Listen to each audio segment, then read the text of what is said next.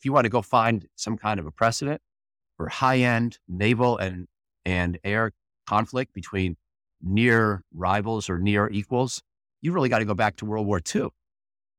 And if you want to test out modern naval technology, even in more limited or lopsided fights, you've got to go to things like the nineteen eighty-two Falklands-Malvinas War between the Brits and Argentinians, or some of the conflicts that occurred around the Persian Gulf during the, you know, tanker wars and the Iran-Iraq war. And then, uh, you know, that body of knowledge is just not going to be nearly as analogous to a future U S China fight. So here the uncertainty is even more. Can Taiwan take China? And how will emerging technologies change the answer to that question? Michael Hanlon is a senior fellow and director of research at Brookings. Mike, thanks for coming on China Talk. Jordan, great to be with you. Thanks for having me. So, Mike, let's start off with some scenarios. Um, which were the ones you picked to model and why? Well, the overall answer to the big question, Jordan, is I don't know if China can take Taiwan, and I don't think anybody else does either. I think it's sort of unknowable, and that may seem like an analytical punt, and maybe it is a little bit, because uh, I admit there are parts of this various, well, various scenarios that I don't completely understand at a technological or an operational level. But I actually think that my agnosticism about, or uncertainty about who would win, is actually a fundamental reality of the situation. And if you think about it, it shouldn't be surprising because, you know, these are two countries that have outstanding militaries with technologies that have never really been tested in combat, especially on the Chinese side. But even on our side, we haven't had to make our, you know, integrated command and control networks operate against an adversary that has the ability to disrupt them.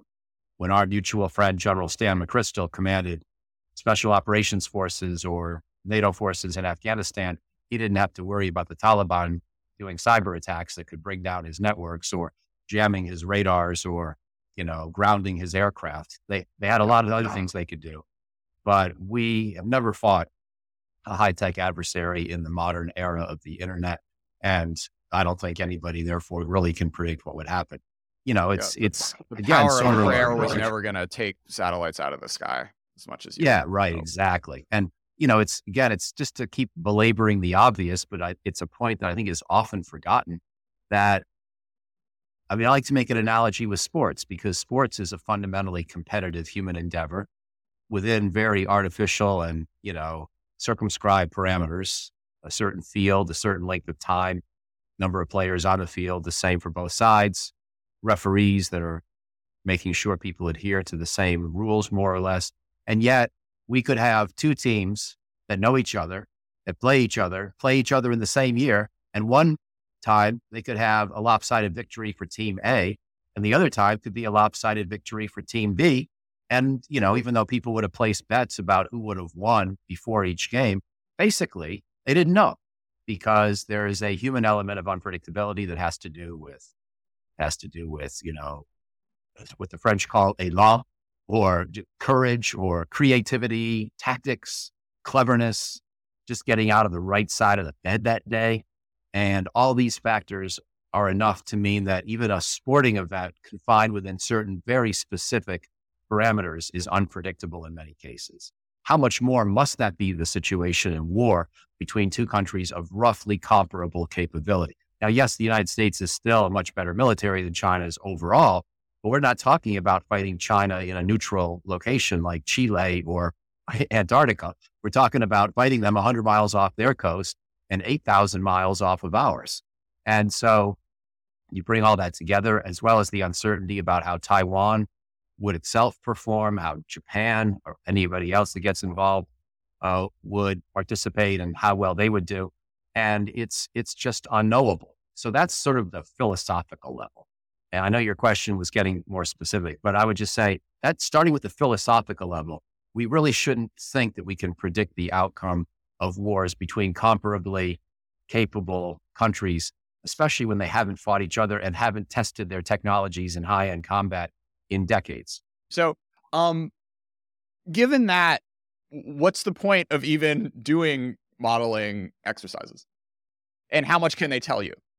So I began with that philosophical point that I just laid out. Then I said, okay, But that could be a bunch of hand-waving by some curly-haired Brookings guy. So let me now put my instincts to the test and see how well I think I can take simple mathematics, simple models of combat, and apply them to this problem. And of course, you don't just want to invent this out of whole cloth.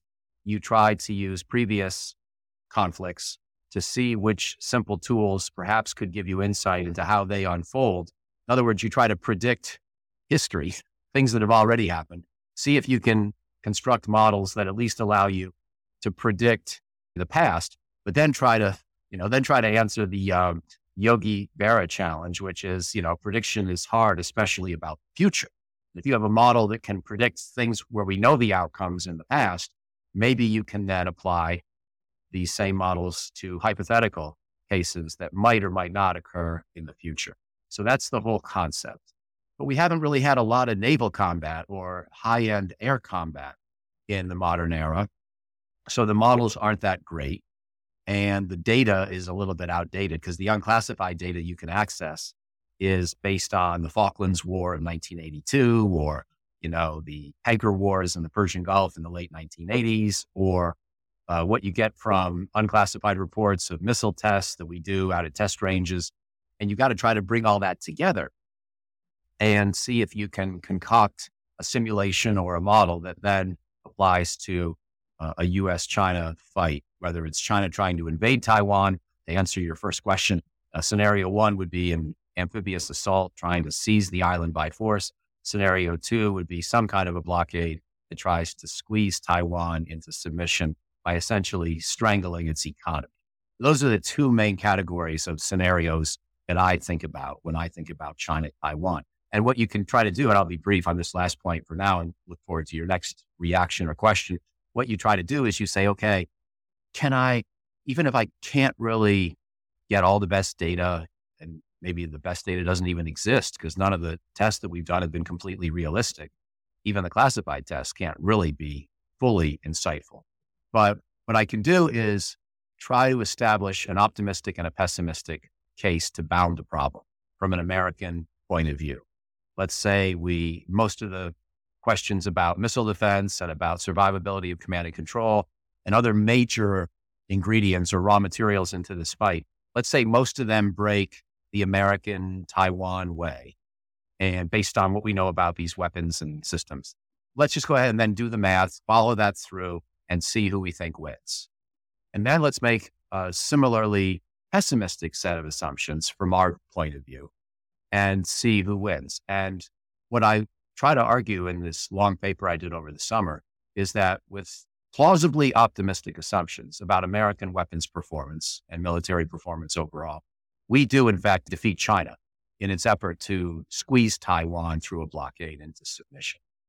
And however, if the assumptions are plausibly pessimistic, and again, you know, using what real world data we do have from unclassified tests, from previous battles, then I think China wins. And these findings are fairly robust. In other words, it's not a close call in either case. And I'm not trying to deliberately exaggerate the optimism or the pe- pessimism. I'm trying to sort of just be, do a sort of best I can straight estimate of what would be a good day in this kind of a war for us and what would be a bad day. And if I can run through the math for those two bounding sorts of scenarios within a scenario, two sort of variants within a, a single kind of scenario, and I can show that the results could be radically different based sort of on who's lucky and, and who winds up, you know, just getting the better results from weapons that have never been fully tested in combat, and therefore the performance of which is unknowable to some extent. Then I can sort of begin to argue that no one really knows who's going to win. And it's pretty robust, even if China spends five percent, ten percent, twenty percent more on its military, or if we do the same. Because again, these are not close calls. So I feel like I have, at, at the risk of uh, of speaking in oxymoronic language, I feel like I have demonstrated that the result is unknowable. Yeah, and yeah. Therefore, both sides should be chastened about any optimism heading into such a fight, and hopefully, therefore, never have the fight at all. So, you know, I, I'm with you through most of that, but I think the I think the key piece at the very end is like, the good day, bad day, and sort of bounding that and assigning probabilities to that, because it's, yeah. it, I think it's a very different sort of geopolitical calculation. If the good day, bad day scenario is like ninety, if you roll the dice, it's like, if you flip the coin, it's ninety percent on one side versus it's really a fifty-fifty call. So right. in that piece of this logic chain, how were you thinking about that? And, you know, how, maybe how could that piece of the, you know, matrix potentially be improved with a, I don't know, with a book instead of a, a an August paper? Yeah, that's a nice question. Or with a team of researchers where sure. you put some of the, um, young smart kids on the job of running multiple iterations, and uh, and then you sort of, you know, tabulate how many victories and how many defeats. You're right, I did not do that, and it's probably because I'm a very lazy person who uh, got tired after doing two calculations and didn't want to do twenty. But I think you're right that analytically you could try to assess sort of what's the midpoint of the range of plausible outcomes, and is that midpoint one that tends to favor China or tends to favor the United States and its allies? And I'm just going to tell you, I didn't do that.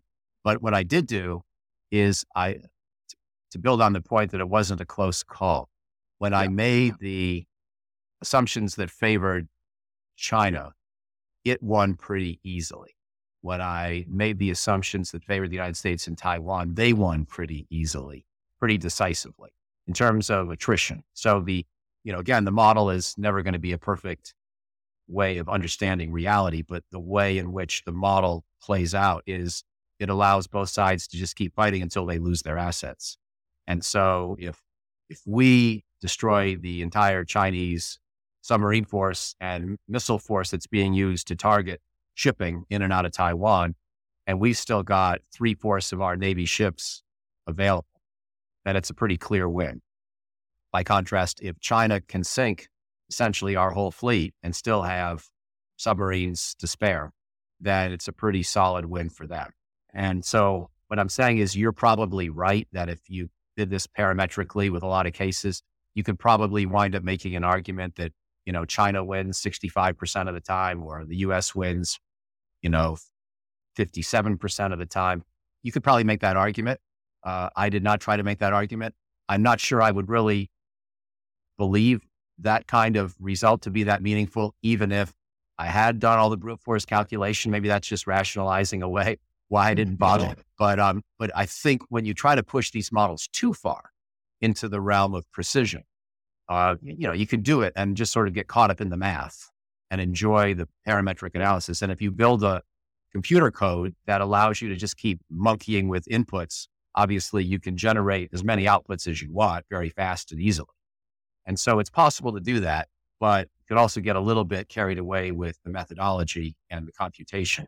And it may start to be, you know, violating the old adage that be careful about running too many computer models, because if it's garbage in, it will still be garbage out, uh, even if the model itself is beautiful. Or to put it differently, if the inputs are fundamentally uncertain, you know, you can work through all these different uh, variants on your calculation, but you're not necessarily going to be deriving great wisdom from that, even though you might try to argue that, again, China wins sixty-three percent of the scenarios. You know, I mean, even if that were true, so what? Does that mean China can yeah. confidently think it's going to win any given scenario? Of course not, because you and I know from probability that the very point we're making, if we say China might win, you know, X percent of the time, is it's just a percentage. And on any given war, of which there is only going to be one, presumably, at least one at a time, um, you know, it, it still could go either way.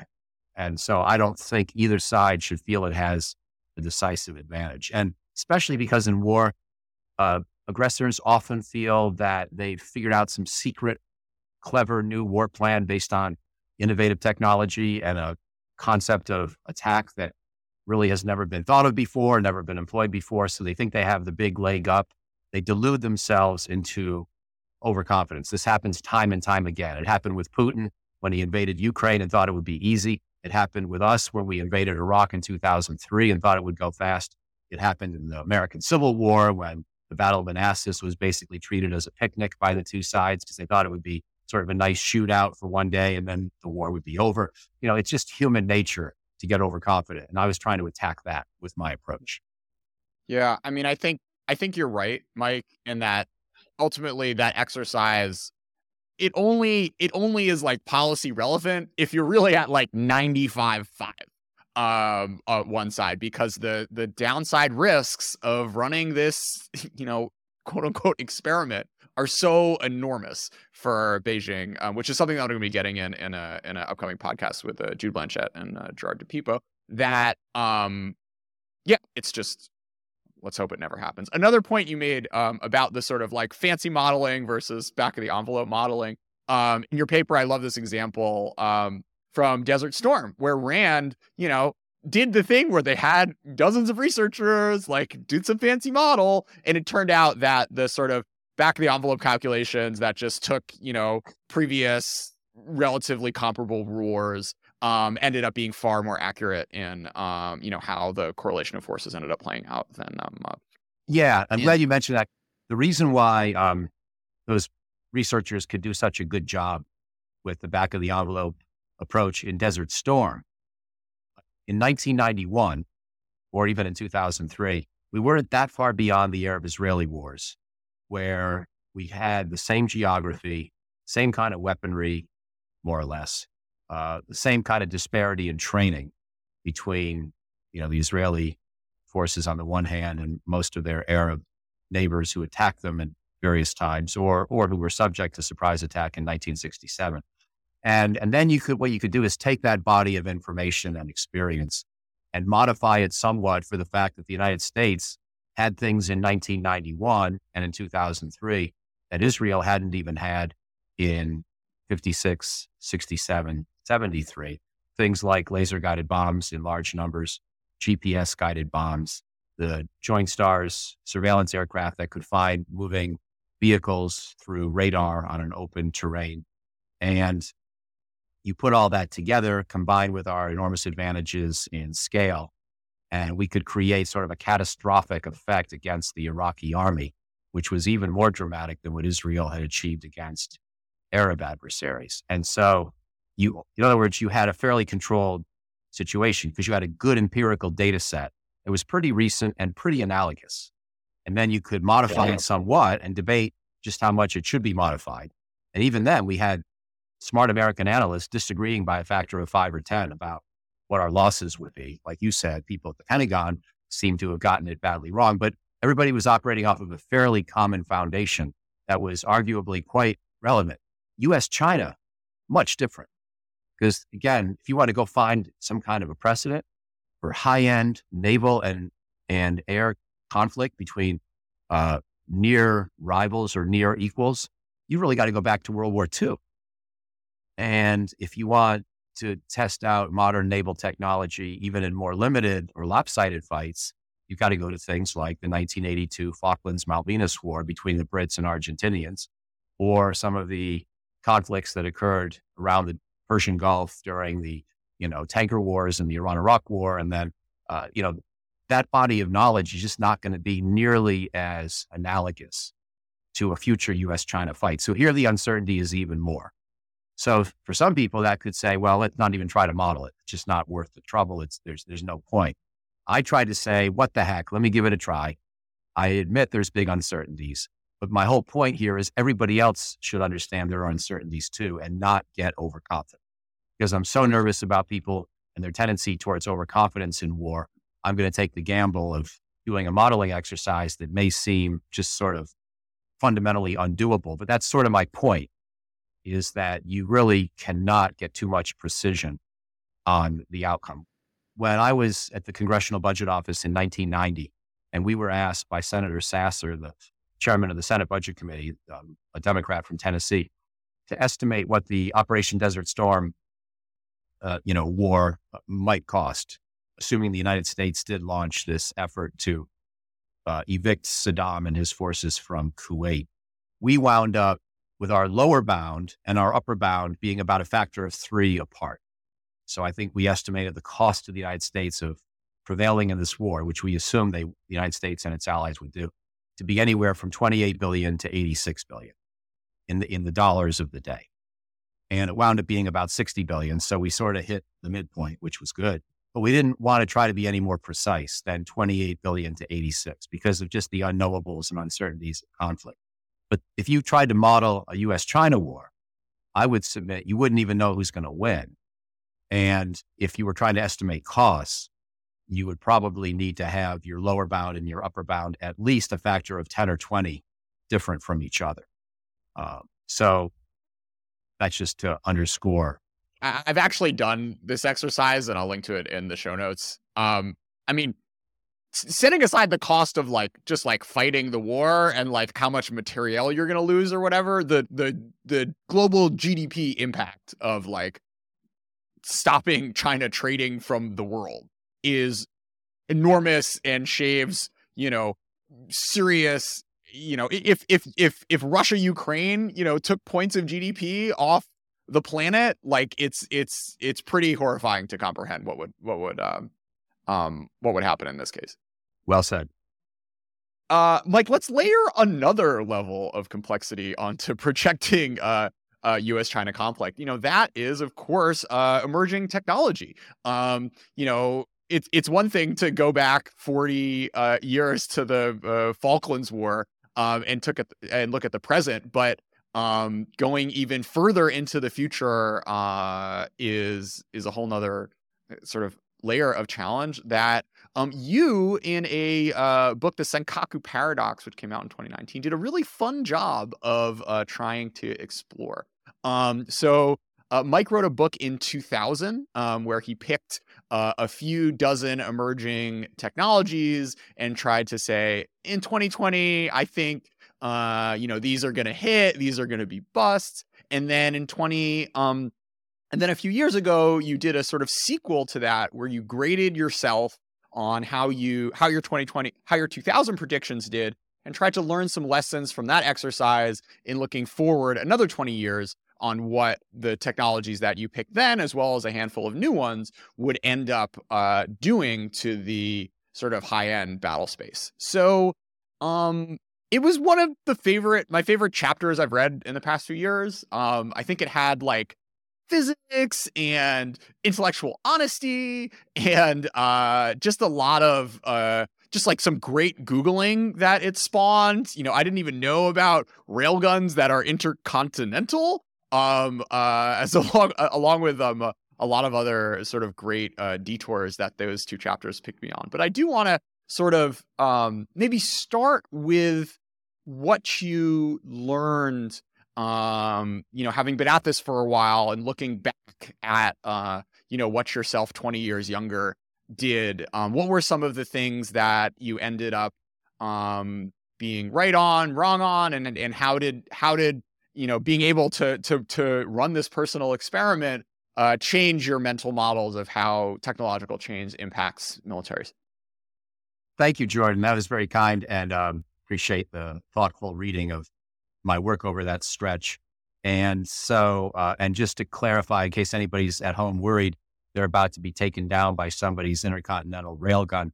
The good news is that Jordan's talking about technology development as opposed to technology deployment. I don't think anybody actually has an intercontinental railgun right now, which is probably because we really wouldn't know very well how to guide the projectile. And what we found is it's actually better to let that projectile be less sophisticated and generally less fast, but to have some kind of homing guidance. And of course, now we're talking about hypersonic missiles, uh, which are, you know, self-propelled objects. The railgun would just be a dumb piece of metal that's accelerated through a long tube to a preposterous speed. And it's technologically becoming more within reach. That's what you've got, one of my categories of, of, of technology that I tried to look at. So, Jordan, the basic concept of what I tried to do, going back to two thousand in that earlier study, is I tried to, well, I listened to the debate of the day about defense innovation, and people were getting very excited about things like computers and precision strike weapons and laser guided bombs and G P S guided bombs. And they were starting to argue that this revolution of military affairs was in the offing and that maybe war was going to become sort of standoff and antiseptic and autonomous and robotic. And, you know, um, this was even, we weren't talking that much about artificial intelligence back then, but we were talking a lot about cyber. And already the Terminator movie was two decades old by that point. And so anyway, there was a lot of breathlessness, and we had seen amazing things happen in Desert Storm, especially in nineteen ninety-one, that made people think that this was a moment in history where warfare could change radically. And if you didn't get ahead of that change, you were going to be in trouble. And therefore, the United States, even though it was the established superpower and had just done very well in Desert Storm, as well as the Kosovo War, uh, really needed to probably dismantle a lot of its existing capabilities and just put money into new stuff and new ideas. And, you know, that's fine, but it, it's also a little breathless, because when you dismantle things, you're giving up real capability, and you better be confident that those real capabilities are no longer needed. And you really better be confident that your new visions could actually be achieved, because it's one thing to talk about them beautifully or put them on a PowerPoint or in a nice book. It's something else to bring them to the test range and then bring them to scale and incorporate them into modern military units. So I was convinced the whole debate was getting overexcited and that we were going to make some big mistakes by trying to change too fast. And I appreciated that the people who were talking about a revolution in military affairs, they wanted to shake up the system and make sure the services didn't just keep buying incrementally better versions of the same kind of weapons they preferred to operate, you know, fighter jets for the Air Force, et cetera. So there was good motivation behind a lot of the desire to shake up the debate, but it ran the risk of, of pushing us too far. For example, some of the things that I was hearing people say back then that I really thought were wrong instinctively uh, would, would be things like the oceans are going to become transparent to new kinds of sensors. I remember from graduate physics that electromagnetic radiation of any type does not penetrate seawater more than a few meters, or at most a few dozen meters. Maybe down, maybe one hundred fifty to two hundred meters for blue and green when we go snorkeling in the Caribbean with our families. But, uh, you know, uh, basically that's about all you're going to get out of the oceans, except through sound waves, sonar. And we already had that deployed, so it wasn't clear what was still to be done. Another idea, the Army wanted to build these tanks that were going to weigh only one fourth of what uh, tanks of the current generation, you know, the M one, which we still have. Uh, and, and they were going to somehow have this, what I call the Muhammad Ali version of armor, which is uh, be so light that you sort of fly like a butterfly, sting like a bee, and see the enemy shooting at you before the enemy gets a shot off, so you can dodge it or intercept it, you know, have a tiny little anti-rocket rocket you can aim at the incoming weapon. And all this sounded great. And uh, they were going to also build these internal combustion engines that were ten times more efficient, and start having land vehicles drive one hundred twenty-five miles per hour on rugged terrain by the year twenty ten, and just all this talk. And so what I said is, this sounds wrong. And I went back to my college physics, because that was my major in college, to be pretty confident some of the allegations or presumptions or claims were incorrect. And then I said, how can I analytically attack this in a more systematic way? And and that's when I came up with, like you said, the, you know, thirty-five areas of technology. And for each one, I tried to either apply core principles of physics or uh, a knowledge of the existing engineering literature to project what I thought was going to be realistic to achieve uh, within the next one to two decades. Let me just say one more thing. Big ships, big ships that go through the sea. What I was really struck by as I started to just ponder very simple fact that our big ships in the Navy today typically go about thirty-five knots. And I kept reading this World War Two history, and I was reading about all these ships going twenty-eight and thirty knots. I'm like, wow, we've had seventy years, sixty years to get better. And basically the ships fly the same or sail the same speed. Same thing with most aircraft. Yes, it's true that our highest performance aircraft can keep getting faster, but because of the efficiencies and inefficiencies of hydrodynamics through the atmosphere, you tend to want to fly an airplane at around five hundred miles an hour. You don't tend to want to fly it a lot faster. And we haven't really come up with a big idea or a different design for an airplane that would change that. And with the internal combustion engine, yeah, they keep getting better, one percent here, two percent there. You know, the machining gets even more precise. The, the way in which the fuel is turned into an aerosol, even more precise. These are incremental changes in a technology that's pretty mature. So the more I looked at a lot of technologies like that, I started to see either that the laws of physics would get in the way of big breakthroughs, making them either impossible or requiring a whole different concept, because the oceans, for example, were not going to become transparent. Or I found that technology was really, you know, impressive, but it had been impressive in that area for quite a while. And it was really just uh, improving slowly, or maybe even improving moderately fast, but not in transformative and revolutionary ways.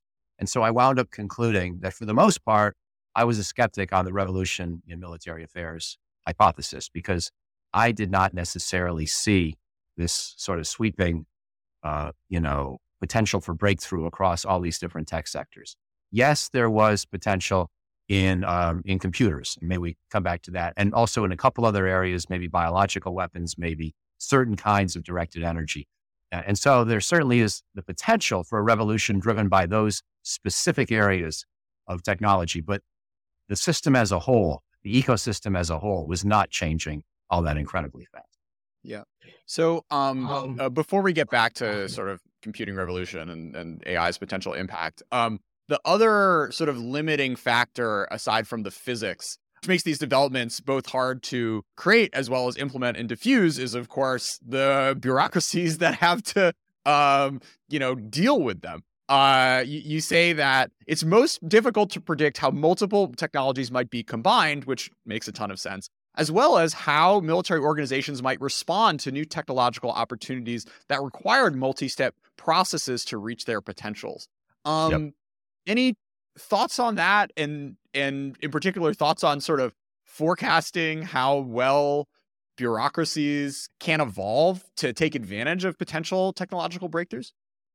Well, it's a good question. One way is competition. And that's why I actually don't mind seeing multiple services sometimes overlapping, military services overlapping in their interests, their portfolios, you know. So with drone technology, for example, the Air Force was in- investigating and to some extent deploying drones, unmanned aircraft, in the nineteen nineties, but didn't really think of these platforms as uh, ways to deliver ordnance. They, they they had cruise missiles, which are unmanned aircraft in and of themselves, but they really didn't want to start, you know, using Predator or Reaper or Global Hawk or what have you, and sticking anti-ship or anti-tank weapons on those platforms, or sensors even, that would go out and do surveillance. They preferred to do the higher end work, especially the, the weapons delivery, with manned airplanes. And that was partly a cultural thing. And it was the C I A that decided to start slinging weapons underneath uh, these unmanned aircraft, because the C I A needed to get certain very specific things done, especially after nine eleven, and also didn't have huge budgets to build a fleet of stealth aircraft to go do it the old-fashioned way. So the competition, in, in this case, not even involving another military service, but another part of the U S government altogether, became crucial. And now, of course, the Air Force is in the game too, because they can't afford, bureaucratically or otherwise, to be the second best at anything involving aerial attack. So once it's been demonstrated that there is a way to do this and do it pretty, pretty effectively with uncrewed systems, the Air Force is going to feel some of the pressure. So that's one way, healthy competition. Another way is, of course, that we need uh, civilian leadership that challenges the services. It's usually not possible for the civilian leadership to completely overrule the military services on a matter that's core to that service's culture, but you can challenge. And in fact, it can go both ways, because a lot of times good ideas come first and foremost from within the uniformed military.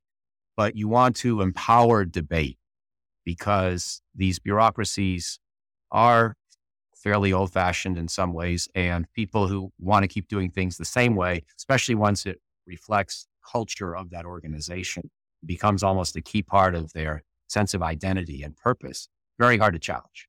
And so the job of, of somebody who's looking at it from the outside or coming in as a civilian uh, is, is to empower the iconoclasts, but not let them just carry the day either. Because like I said, I think there were too many iconoclasts in the nineteen nineties believed that a revolution in military affairs could be sweeping and comprehensive.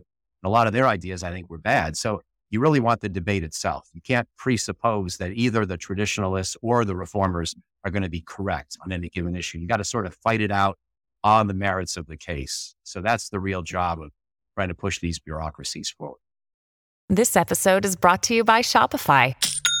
Forget the frustration of picking commerce platforms when you switch your business to Shopify, the global commerce platform that supercharges your selling wherever you sell. With Shopify, you'll harness the same intuitive features, trusted apps, and powerful analytics used by the world's leading brands. Sign up today for your one dollar per month trial period at shopify.com slash tech, all lowercase. That's shopify.com slash tech.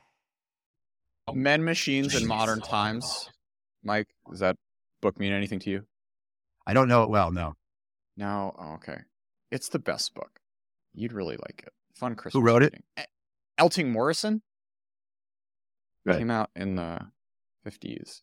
It kind of tells the story of bureaucracies fighting with and adapting to military um, technological change. Uh, about half of the examples are military. There are a number of naval ones. Um, in there. And the the piece that struck out to me the most was this culture part of it, where you just have a sort of like identity and a training regimen, and you put twenty years of your life into this thing. And then all of a sudden, whatever that thing is, like, doesn't matter anymore. And it's just right. obsolete, and it's a waste of time. And it's like this huge net negative relative to this opportunity that you have um, on the on the other side of things. And it's really hard sort of personally and organizationally for folks to throw that stuff away. But on the other hand, you know, this book, uh, I was also thinking about, like, this book is profiling the mavericks that were right. Um, yeah. And, uh, you know, there are going to be people who think that the Uh, you know, the the next thing, the next great thing for tanks is for them to, you know, weigh as much as a Cybertruck. And they're going to be wrong. And you can't just sort of lean into every single one of those people's ideas if you want to have a system that's sort of um, robust in it and isn't sort of like flittering around like Elon Musk, um, you know, managing Twitter or what have you. So it's a it's a really tricky, delicate balance um, to make sure that you're making the right bets when it comes to um, when it comes to future technologies, particularly if you're in a If you're, if you're, you know, if you're not at some private sector firm where the worst case you go out of business, like worst case here, you know, you, you end up getting that ninety-five five um, probabilistic outcome of losing a war because you just screwed up so bad. Yeah. Yeah. Uh, Mike, speaking of sort of culture for a second, like, which types of people, or where are people in bureaucracies more biased towards believing that they are living in like a moment of rapid technological change? And, you know, who besides like the fighter pilot who's been training for thirty years to fly a fighter plane and wants to keep flying a fighter plane is, you know, has the has the inverse reaction when sort of looking at all the data points and trying to think about the future? Yeah, it's a good question. Well, one thing is when it's just too obvious to ignore, like when airplanes were invented.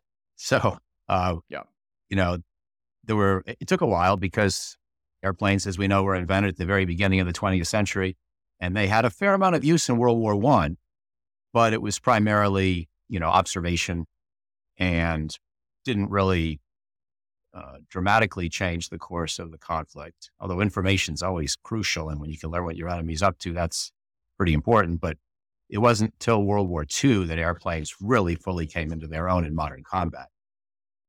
But all through that period of the early part of the century, uh, you saw a lot of creative thought.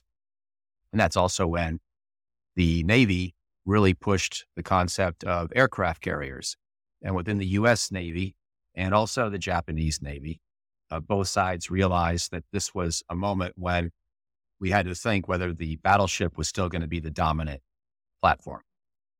And so a lot of the innovative thinking about uh, using airplanes, you know, at sea came with, from within the services, because it was almost too obvious to ignore that.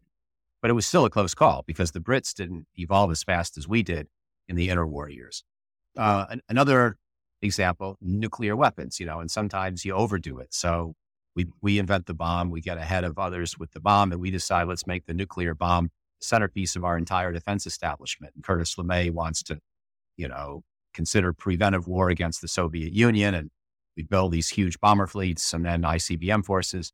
So sometimes you also overdo it because the sexiness of a new technology just gets in the blood of people as well. So, you know, that can go in both directions.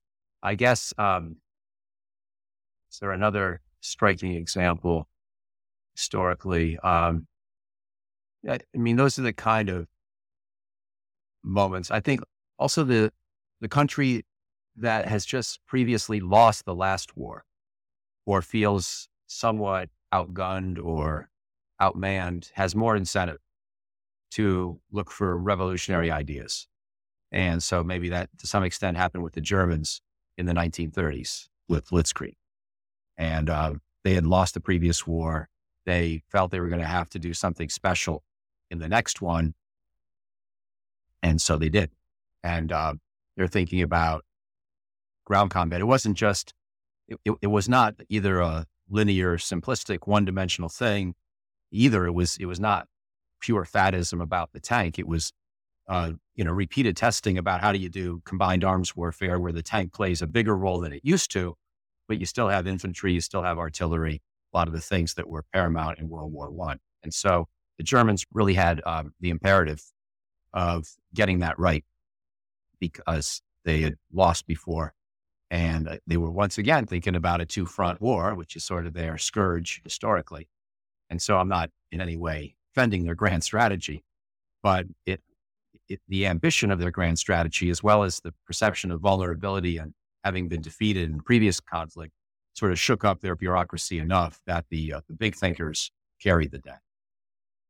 How much harder How is it to project deterrence in a time of rapid technological change?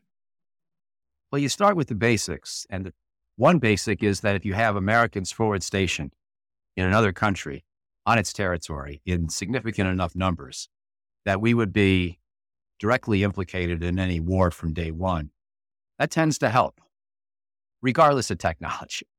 And so the fact that we're in Japan and Korea, Germany, Poland, I hope the Baltic states increasingly in the future as well, and other key exposed locations in Central and Eastern Europe, as well as certain parts of the broader Middle East, like Kuwait, Qatar, Bahrain. That signifies an American commitment because it's pretty hard for an adversary, regardless of the technology they employ, to think they could launch a large-scale aggression against a country like that and not have the United States intervene as well. Partly because we're going to have people getting hurt or killed on day one ourselves in any comprehensive attack that goes after the main military formations and capabilities in the victim country. So don't forget your fundamentals. It would be the beginning of my answer. Just because technology is getting more advanced, uh, bear in mind that we have not ever really had an ally attacked when we already had large standing U S forces on its territory. And they don't have yeah, to be I mean, huge, but right. so they yeah, have to be substantial and incredible. Let's stay on that point actually for a second before we get into the tech, because um, I actually Googled this today. There's forty American military personnel in Taiwan currently at the moment, um, which is not a lot.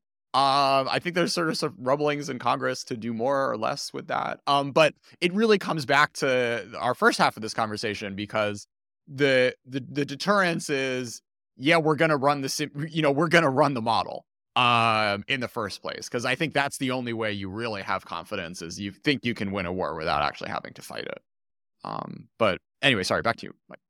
No, it's a good point. I mean, the presence on Taiwan is it's complicated because um, I'm not completely in favor of it.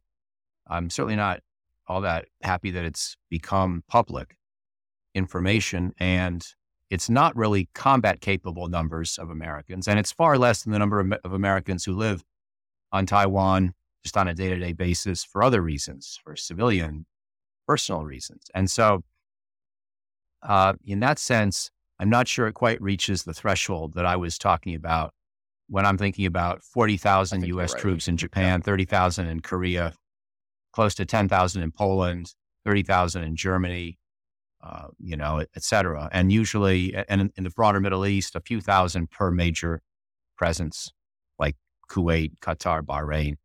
And, um, you know, if you only have a few trainers out in the field, that may not send the same message or constitute the same kind of deterrent. So the Taiwan case is a careful, is a one to keep a careful eye on. And you're right. Some people want to just unambiguously make our presence there so clear that the Chinese would know they were picking a fight with the United States if they ever attacked Taiwan. And others would say, no, that is just a, a provocation beyond the pale. And as soon as China realizes we're moving in that direction, it's going to add to their incentive to attack in the first place. Um, and just say, you know, the, the old rules of deterrence be damned. This is Chinese territory. We're not going to let the Americans sort of outmaneuver us by sneaking a few boots ashore and then thinking that leaves Taiwan somehow impregnable or unattackable. Um, so there, the psychology is complicated. And, and you're right to raise it as sort of, a, in a way, it, it's a complicated case for my argument because it's not as simple as the Japan, Korea, Germany, Poland cases. So, Mike, so aside from the aside from the basics, um, what else can countries do to show that they have capabilities that should scare their adversaries in technologies that they haven't tested in decades? I think that the number one thing I would counsel in response to your question is to think about the resilience of your military systems at least as much as their lethality. I have a hard time believing anybody's going to challenge us because they don't think we have quite enough weapons or firepower to ultimately, you know, bounce the rubble the last time in an all-out fight. They're going to be more inclined to say the United States has all these cyber systems that are vulnerable, that were built with Bill Gates's software that was designed to almost fail. Uh, and then Microsoft would come fix it for you and make a nice penny in the process of fixing it until they put out the next upgrade, which you got to buy because you got to keep up with the Joneses. And, you know, the whole dependence on commercial software, where as much as I admire the innovation and ingenuity at a place like Microsoft, there was a certain element of a scam as well, in my humble opinion, that the idea of these upgrades every two years, you know, on the one hand, that's sort of the pace at which things were moving with Moore's Law. And so I guess you can't really blame Microsoft for trying to give us all more and more capability. And a lot of people wanted that. On the other hand, it led to a lot of software that had a lot of, a lot of bugs. And we use a lot of that same software in our military system. So, you know, the Japanese thought in nineteen forty-one, the best way to beat the United States was not to launch an attack on our homeland, but to launch an attack on our Pacific fleet, put us on the mat long enough, and maybe we wouldn't think it was worth the effort to rearm and come back and get them. And meanwhile, they could consolidate their positions and create bastions in the Western Pacific. So their goal was not really to defeat us in detail or in attrition warfare. It was to just give us a bloody nose or a, a, a sort of a, you know, a, a knock long enough that we would reassess the political desirability of getting fully into the fight. It was unsuccessful, obviously, but it was not crazy given their options, because certainly what would have been a lot crazier is to try to just get ready to defeat us in an all-out fight. Um, you know, it, it was a bad idea, but it was not the worst possible bad idea I could think of. Whereas um, if you're, if you're thinking now about the modern era, the main vulnerabilities we have are largely around our command control communications, computer infrastructure, and our dependence on that, and the habits we've developed in the last decades of assuming that would always be resilient and available because we fought lower tech powers. So I would tend to say the number one thing you should try to do against the United States is attack its command and control systems. And for us, the number one thing we need to do to project deterrence, to answer your question, is to show and demonstrate the resilience of those same systems. And so, yes, I want to have firepower and lethality and enough munition stockpiles to have a protracted fight if necessary. But most of all, I don't want anybody to have a theory of rapid victory against the United States, where by virtue of somehow taking down our infrastructure, whether it's command and control or the sort of, you know, railroads and ports and airfields that allow us to deploy and resupply forces, they can find an easy win, sort of a, a first round knockout punch, or at least a first round knockdown punch that puts us on our back long enough that they can go achieve their desired goals in whatever theater they want to achieve them, like a Chinese takeover of Taiwan, before we can get back up and respond. So that's the number one concern I would have for preserving and projecting deterrence today. The number two concern, I'll just be brief and then you can follow up if you want, is this concept of integrated deterrence of Secretary Austin, the idea that we need to be able to wage economic war. This is one aspect of integrated deterrence, but economic war as well as military campaigns against a China or a Russia, especially in situations where they're attacking a country that's not our core ally, or where the, the scale of the fighting has not yet reached a certain threshold. We've got to be able to respond resolutely and punitively without having to draw first blood against them, or without having to disproportionately and therefore not credibly exceed the actual magnitude of the interest that's being threatened. We don't want to have to risk the destruction of New York to go save a tiny island in the East China Sea that's not even occupied by any people, you know, one of the, one of the Senkaku Islands, for example. And so you've got to have an ability to be proportionate, which means you also need tools of economic warfare to complement those um, military campaigns. Let's talk about some of the um, bull cases for technologies that could have a real impact over a twenty-year horizon. Which did you pick? Why? And how do you think they could play out in a U S-China context? Again, to try to um, pick off a finite piece of that very important but big question, I think that I would still stay focused on command and control. And what that means for me is fiber optic cables that run under the seabeds and satellites, as well as computer systems. And with the computer systems, I'm less worried about getting beaten to the punch on quantum computing or on artificial intelligence, because those are the big new buzzwords. And we tend to get carried away by buzzwords. And I'm more concerned about old-fashioned cyber vulnerability to hacking. And not just within our military systems, but within our, again, national infrastructure, transportation networks, communication systems, et cetera, power grids, because those things are needed to move our forces around the planet and also to keep our country safe and functional uh, while we're potentially waging war overseas.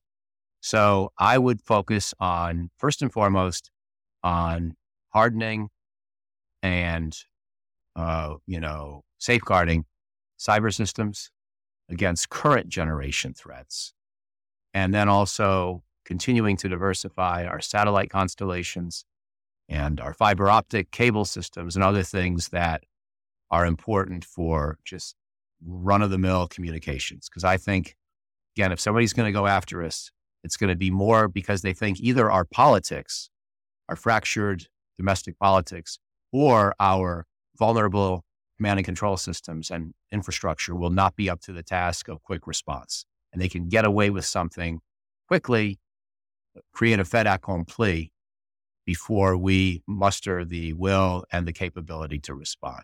So it's I'm just going to keep reinforcing that main theme in answer to your last question. Um, you did give A I and big data a revolutionary grade, though. Um, what was uh, what was behind that, and what what what what sort of potential do you see for certain kinds of tasks? That we are at a point where people have, you know, figured out how to feed a lot of data into a machine and allow it to build its own algorithm for how to recognize militarily significant objects, for example. So within the sensor world, I think that A I creates new capabilities that hadn't previously existed. I'm not sure how many uh, capabilities it creates in other worlds beyond sensing. And even within sensing, there are some technologies where it's more about advanced algorithms of a traditional type, not A I. Because A I and machine learning, as you know better than I, are more about taking in all this data and letting a, a flexible computer build its own software algorithm by constantly, you know, seeing a million pictures, half a million of which have cats in them, half a million of which don't, and trying to figure out how to accurately predict uh, which ones really are cats and which ones aren't. And you let that computer system just build its own algorithm based on all this data you're feeding in. So you don't have to write the code that says a cat ear is typically of this shape and a cat whisker is of this length, and anything you see that has those attributes is probably a cat. You don't have to write that out. You let the machine build that algorithm for itself. So it's a fairly, as I understand, the more proper definition of artificial intelligence, just sort of letting the, the machine do some real thinking or learning. Um, it's it's a limited subset of what we talk about when we talk about modern computers. And so, you know, we need to be specific about what A I means and what machine learning mean. And I think when we're specific, what we'll see is that within certain realms, they can do a lot, but they're not by themselves going to transform warfare altogether. Mike, I want to ask you a little bit about your production function as uh, analyst and a writer. Yeah, how how do you pick what to write about? And, you know, is there anything you think you do slightly differently that other folks could learn from as, uh, you know, they think about sort of charting out a personal research um, agenda that, you know, spans decades at this point? Play to your strengths and your curiosities, both. And you don't always have to have them both in equal proportion. So there have been times where I started a book project where I sort of knew the literature in the field pretty well because I had done something similar before or felt like I had been trained in that area. Other times where I just found the questions really important and I wasn't completely satisfied with what I was reading by other people, uh, or I just wanted to spend a year or two thinking about the problem. And so I'll give you a couple of examples. Uh, in twenty fourteen, I decided to write a book about the future of land warfare because the Pentagon and the White House were starting to say that they didn't think that land warfare needed to be as heavily prioritized in the future. And I thought that way of thinking harkened back to our post-Vietnam decision to just disengage from any and all messy counterinsurgency kind of operations, which left us ill-prepared for Iraq and Afghanistan. In other words, it, it sent up warning flags. And sometimes it's fun to write when you're challenging a new emerging conventional wisdom. Uh, and you've got a good contrarian argument. So that can often be fun. Uh, the, the book we've been talking about that did these projections, I felt like I could use my physics and my technology background to challenge this new emerging paradigm that there was a revolution in military affairs in the works. That's going back, you know, twenty years for that book. But in, then in twenty seventeen, I did a book where I challenged the idea we should bring Ukraine into NATO because I thought it was likely to be counterproductive, that it would provoke Russia without protecting Ukraine. You know, I consider myself to be vindicated, but not in a way that makes me in any way, shape, or form happy. I would have liked to try to help change the debate back in twenty seventeen, but I failed, obviously. We didn't really try to adjust our course about still keeping the idea of Ukraine joining NATO, um, you know, in the offing, and that I think contributed to the reason why Russia invaded. I'm not blaming us for the war. It's a criminal act by Putin, but to some extent it was foreseeable. And I wanted to write a book that would try to make that case and propose a different way to secure Ukraine that I think would have worked much better uh, through a system of neutrality. And then you mentioned the Senkaku Paradox twenty nineteen. I was worried that we were seeing some people in the U S government say that we would fight China over the Senkaku Islands or other very small stakes. And I thought we needed a better paradigm for how to think about those kinds of potential scenarios that wouldn't rely on us drawing first blood against China over uh, an issue as trivial as who, you know, sets foot ashore on an uninhabited island with no economic potential. And so that was a motivator for that project. And then during COVID, well, I did a big book through Yale Press on what I thought overall U S grand strategy should be for the modern era, because I had done books on China, Russia, Korea, et cetera. So I felt like I could pull it together and make an overarching argument. But then my main COVID project was really to try to do uh, a big military history book of a type that I was always surprised hadn't been written by somebody else, sort of concise treatments with analytical and, you know, other perspectives brought in about America's major wars since the Civil War. I was always struck that our good mutual friend, Gerald McChrystal, knew military history better than I did, uh, as did Dave Petraeus, John Allen, a bunch of others. I always wondered why that should be true if I was this PhD who had spent my whole life in academic pursuits and they were out there fighting and winning wars for the country, and yet they knew this stuff better than I did. I felt like political science and public policy departments and schools in our country are not adequately teaching military history, and I wanted to sort of contribute to making a small uh, effort towards modifying or remediating that situation. And then one last example, my new project that I'm just starting is what should U S defense strategy and budget be for the future? And I agree with a lot of our new ideas on this front, but I think we might slightly overdo the anti-China angle. And I want to be a little bit of a moderating voice, not in a panda-hugging or peacenik way, because I think China is a problem, but in, in sort of a measured way that uh, is calm and temperate and resolute altogether, not just not just resolute and not just in China's face. So on that one, I'm trying to think about where I believe our country's debate could go wrong again and trying to help steer it back to what I think is a better direction. So often I'm trying to be contrarian. Often I'm trying to use my own skill set as it's developed over the years. Um, often I'm trying to pick a big problem that I think is looming or already serious and make a small contribution towards addressing it. Tends to be those kinds of motivations. Uh, Mike, let's close with some book re- recommendations. Um, anything on, um, you know, military t- and technology, or some, you know, fun military history books that you came across in, in researching the latest one? Well, um, let me let me say that just in the last couple of weeks, I've done a couple of events on future defense policy, and one of them was with Chris Rose, who wrote a very good book called The Kill Chain a couple of years ago, and uh, David Ochmanek at Rand, who's done some very nice studies on how to address the deterrence challenge that you mentioned with the right constellation of new technologies deployed in the Western Pacific.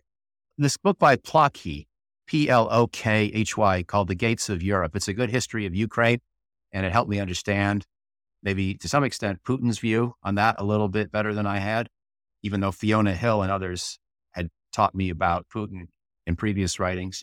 I enjoyed Elliot Ackerman and Jim Stavridis' book, twenty thirty-four. It's a good novel about future warfare.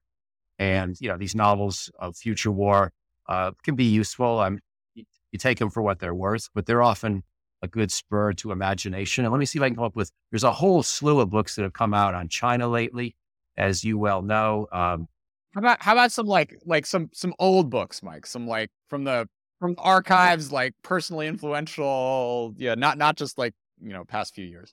Gerald McChrystal wrote a great book called My Share of the Task about a decade ago, essentially his memoirs on his time in service. I love that book and would recommend it for understanding the evolution of modern American special operations, but also some of the wars of the Middle East from McChrystal's perspective.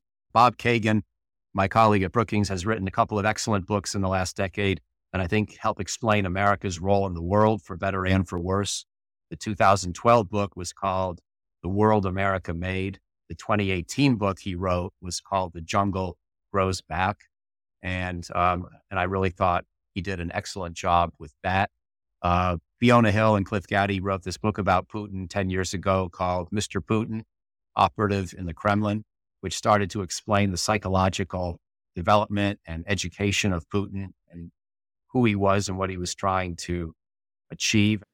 Guy named Carl Bilder, who's now passed away, but wrote a great book in the nineteen eighties called The Masks of War, Masks of War, in which he explained the culture and worldview of the different U S military services, especially Army, Navy, uh, and Air Force, with some Marine Corps. And uh, really, I thought it was a good way to, I was just quoting it a couple of times in the last week, as a way to understand how the military services, in very different ways from each other, tend to attack national security challenges. Very last one, uh, an edited volume, which I don't usually sing the praises of, But my friend Corey Shockey at the American Enterprise Institute and former Secretary of Defense and General Jim Mattis wrote a book that um, is called Warriors and Citizens about six years ago that really helped understand the military's role in modern American society and its relationship to uh, military uh, and civilian leadership across the country. Last one for you. We end every show with a song. Anything come to mind relevant to what we got into over the past seventy-five minutes? Partly because my head is in this military history book, uh, which is coming out in January, Military History for the Modern Strategist.